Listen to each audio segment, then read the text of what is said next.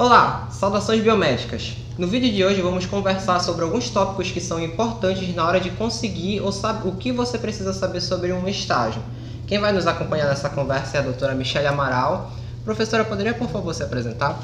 Quem estiver nos assistindo. É, boa tarde, o meu nome é Michelle Amaral da Silveira, eu sou biomédica, mestre em genética e biologia molecular, doutoranda em biologia celular e atuo como, atualmente como docente em três instituições de ensino superior.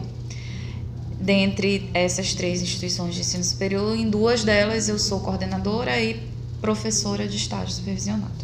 É, Para iniciar o vídeo, você poderia falar o que é um estágio em biomedicina? O estágio em biomedicina ele busca é, concatenar todos os conhecimentos que você adquiriu ao longo do curso, certo? É, falando mais precisamente nesse momento de um estágio supervisionado obrigatório que compõe a grade curricular do seu curso, ele vai for, é, for, é, fornecer informações é, que vão fazer com que você coloque em prática todas as habilidades que você adquiriu ao longo do curso, habilidades técnicas, habilidades práticas, habilidades científicas e também fornecer é, é, proporcionar uma relação interpessoal diferenciada, visto que você tem a oportunidade de sair da instituição para um ambiente externo. É, quais as dificuldades que um, um aluno pode ter na hora de conseguir ou durante o estágio?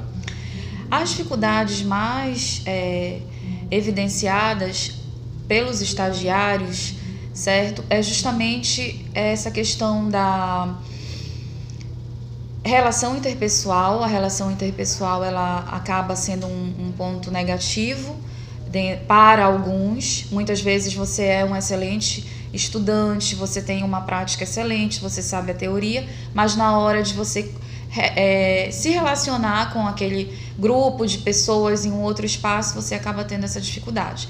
Você precisa também ter é importantíssimo para que as dificuldades não ocorram e isso acaba sendo uma dificuldade, a como você vai lidar com a conduta ética, que é importantíssimo dentro do ambiente de estágio, de trabalho, visto que nesse momento você acaba sendo visto como futuro profissional já, né? Dentre outros, como você tem que ser pontual, você tem que ser assíduo, você tem que ser proativo, você tem que demonstrar interesse e proatividade naquela atividade que você está realizando. É, qual a diferença do estágio supervisionado para o não supervisionado? O estágio supervisionado é aquele que compõe a grade curricular do seu curso, no caso de biomedicina, e ele obrigatoriamente acontece nos dois últimos semestres do seu curso, que é no último ano, sétimo e oitavo semestre.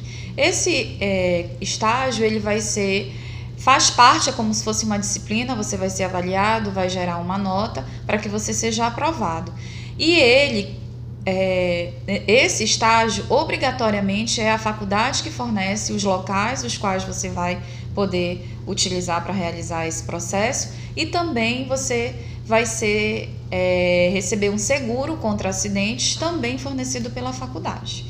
Enquanto que um estágio não obrigatório ele é um estágio que você busca por conta própria, onde você não vai ser avaliado pela faculdade, não tem nenhum vínculo com a, com a faculdade precisamente. Você pode conseguir apenas uma declaração informando que você é aluno, é estudante do curso de biomedicina, e aí isso faz com que você seja agregado àquele espaço.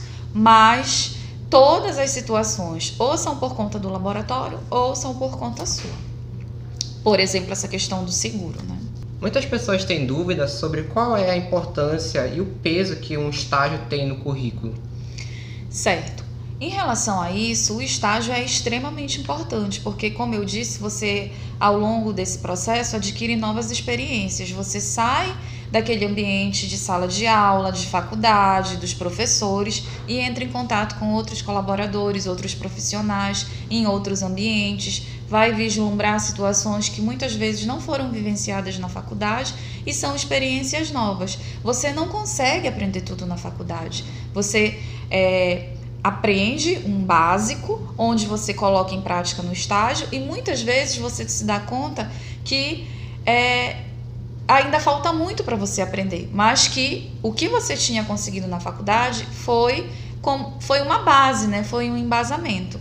E aí no estágio você tem a oportunidade de ampliar essa visão, né? É muito importante. E além disso, as, é, o que eu poderia dizer de perspectiva, né, que envolve essa, essa questão do estágio, é justamente que nesse momento, dependendo de como você vai atuar, de como você vai realizar o seu estágio, você pode ser é, contratado de imediato até para permanecer naquele local como estagiário remunerado e possivelmente ao final você ser contratado efetivamente, já é, inserido no mercado de trabalho logo após a graduação. Uma questão importante de se falar é a questão das vacinas. Eu até aprendi na prática que se precisa de ter toda a carteira de vacinas atualizadas, é, pelo menos as principais. Você poderia falar um pouco sobre esse assunto? Certo. Existe uma lei federal que é, rege a vacinação em todos os estudantes da área da saúde, visando justamente essa questão do estágio. Então, obrigatoriamente, para que você possa iniciar um estágio, é importante que você tenha todas as suas vacinas atualizadas. Porque muitas vezes você fez a vacina quando era criança, bebê, e aí você precisa verificar se há necessidade dos reforços. Então, as vacinas que são é, ditas obrigatórias para iniciar um estágio são febre amarela, hepatite B, é, do, é, tríplice viral, tétano e difteria. Essas são obrigatórias. E muitas delas, como por exemplo, dentre essas, a hepatite B, por exemplo, apresenta três doses. Então, é recomendado que você comece a verificar isso pelo menos seis meses antes de você iniciar o seu estágio. Só começa o estágio com a carteira de vacinação atualizada. É possível conseguir uma habilitação através do estágio? Sim, é possível. É o que acontece no curso de graduação. Você realiza o estágio supervisionado durante dois semestres, sendo que você precisa apresentar uma carga horária mínima de, 15, de 500 horas, que é o suficiente para, que é o solicitado pelo Conselho Regional de Biomedicina para habilitar. Então você no sétimo semestre fazendo 500 horas e no oitavo semestre fazendo 500 horas, você consegue até duas habilitações no curso de graduação.